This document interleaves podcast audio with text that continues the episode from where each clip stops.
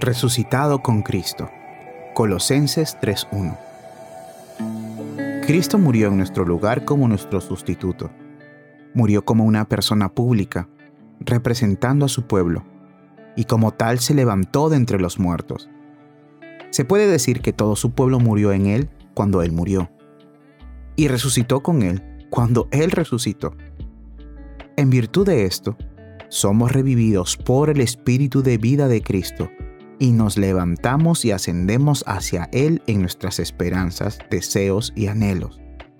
Su vida se extiende en nosotros y nosotros debemos manifestar la vida resucitada de Cristo en nuestros cuerpos.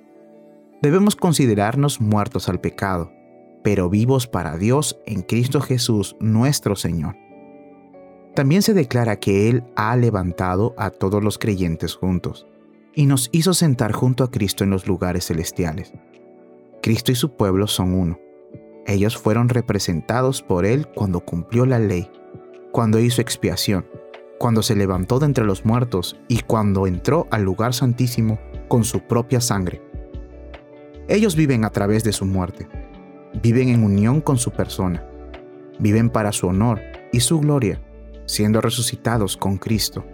Ellos no deberían rebajarse en la tierra o ser demasiado afectados por lo que ocurra aquí abajo, sino que, así como están en el cielo su cabeza, su porción y su vida, allí también deberían estar sus pensamientos, sus deseos y sus anhelos.